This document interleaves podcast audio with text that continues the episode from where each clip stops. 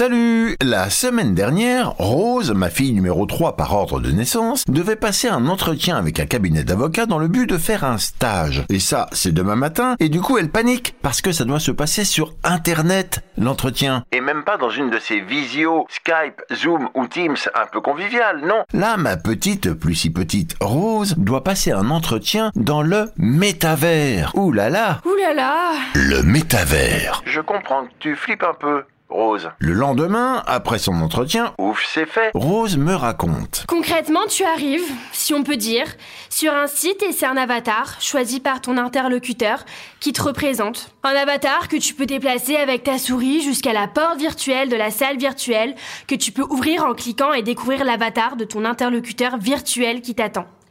Et après, bah, ça se passe comme une discussion normale, quoi.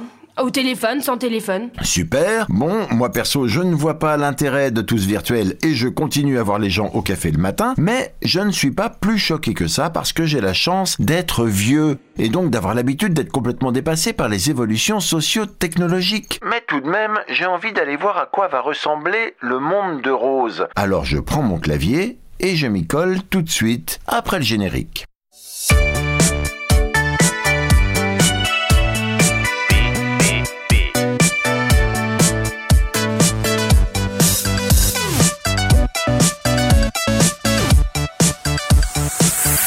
Commence avec le début et l'étymologie du mot métavers. Méta signifie au-delà et vers désigne le mot univers.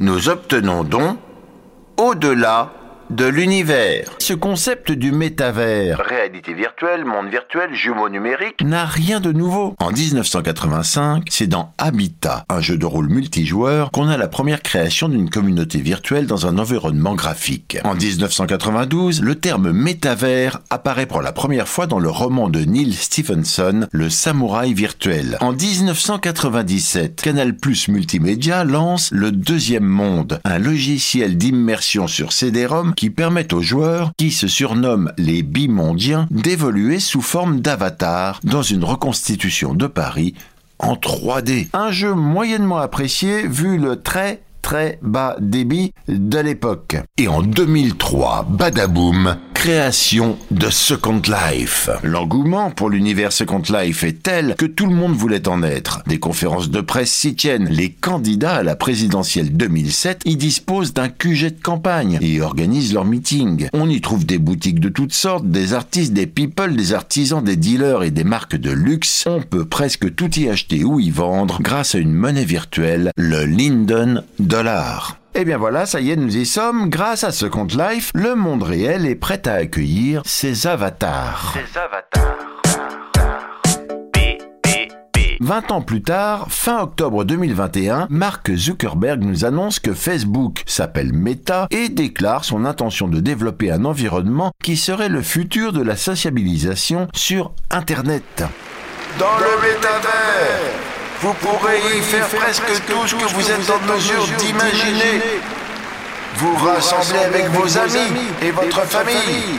Travailler, apprendre, jouer, faire du shopping ou créer. Nous dit Marco. Ok, ça va pas tellement changer nos habitudes Lui répond le monde entier. Réunions de travail, cours, conférences, concerts et autres performances artistiques se déroulant dans des conditions déjà dématérialisées. Finalement, cette annonce de métavers, c'est un peu d'espoir dans notre monde réellement malade.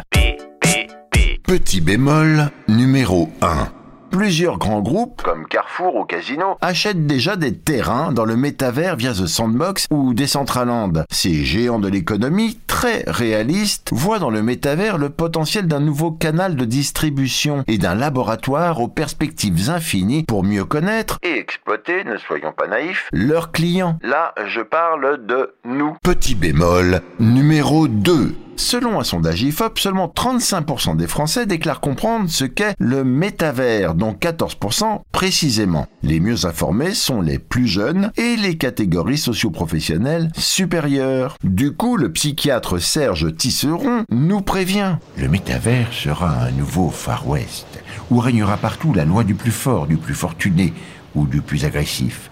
Les grandes marques et les spécialistes du marketing qui en tiendront les rênes soumettront les usagers à la puissance manipulatrice de leurs algorithmes. Les inégalités propres à la vie réelle risquent d'y être non seulement transposées, mais même aggravées. Voilà, voilà, voilà. La fracture sociale est prête, elle aussi, à accueillir ses avatars. Ces avatars. Soyons un peu positifs. Selon François-Gabriel Roussel, chercheur honoraire au laboratoire Communication Information Média de l'Université Sorbonne Nouvelle, avec le métavers, pour la première fois de l'histoire de l'humanité, nous détenons des technologies dont on ne sait pas encore tous les usages qu'il sera possible d'en tirer. Bien, euh, merci François Gabriel. C'est vrai que les possibilités offertes par le métavers donnent le vertige. On pourra apprendre à tailler ses rosiers comme on apprend à poser un avion dans un simulateur, par exemple. Oui, bon, c'est vrai, ça ne donne pas le vertige. On pourra y organiser nos réunions de famille et revoir tous ses oncles, tantes, cousins et cousines perdus de vue depuis, bah, depuis tout le temps en fait. Oui, encore un mauvais exemple. On pourra être à la fois dans son canapé et dans la caravane du Tour de France, ou visiter un musée, ou une ville, ou un monument historique dans le monde entier. On pourra pratiquer tous les sports, seul ou à plusieurs, et sans l'odeur. Si t'es vélo, tu pourras t'entraîner en équipe virtuelle pendant l'hiver réel, sur des parcours virtuels avec un avatar en tenue ridicule virtuelle. Et surtout, on verra des usages se développer dans le domaine de la santé. La réalité virtuelle est déjà utilisée depuis longtemps pour traiter des cas de phobie, animaux, attitude, altitude, pardon, relations sociales, etc. Et de stress post-traumatique, accident, agression, guerre, hein, hein, aujourd'hui c'est quand même d'actualité. Alors comment, me direz-vous? Eh bien c'est une bonne question.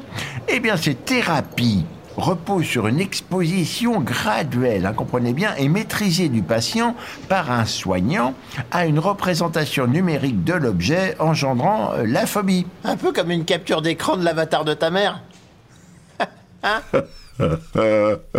J'adore l'humour virtuel.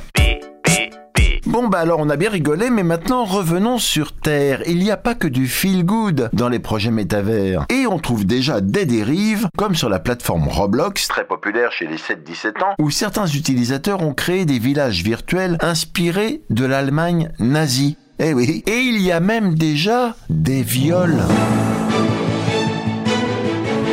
Sur la version bêta du métavers de Facebook, une Anglaise chargée de tester le jeu vidéo en ligne s'est faite agresser sexuellement quelques secondes seulement après sa connexion.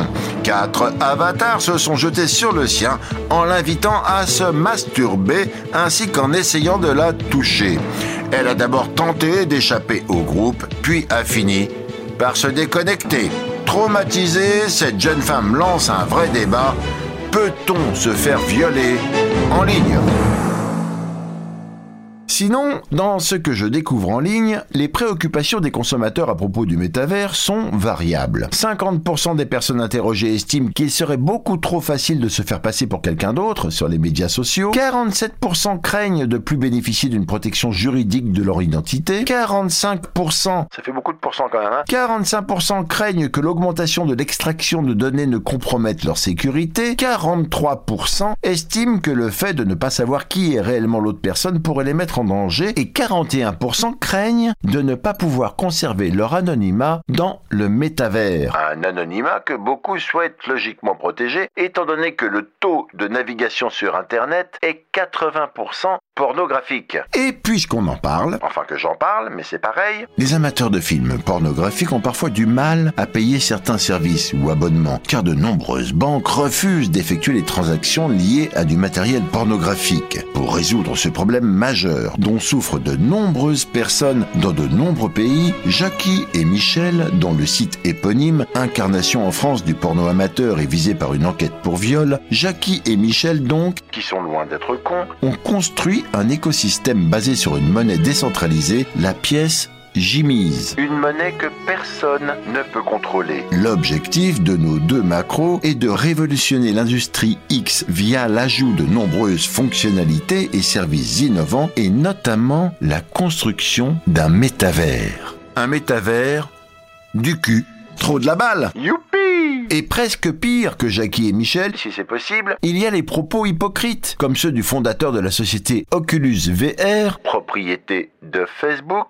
qui annonce qu'il n'a pas du tout l'intention d'empêcher l'apparition de contenu pornographique pour son casque de réalité virtuelle. Voilà, je fournis le casque, hein. Faites ce que vous voulez avec.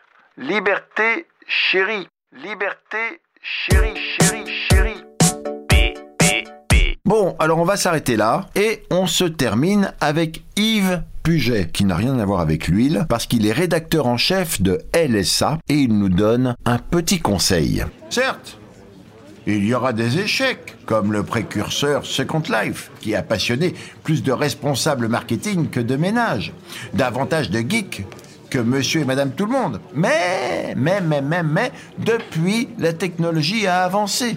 Et il faut se prémunir du sempiternel, ça ne marchera jamais.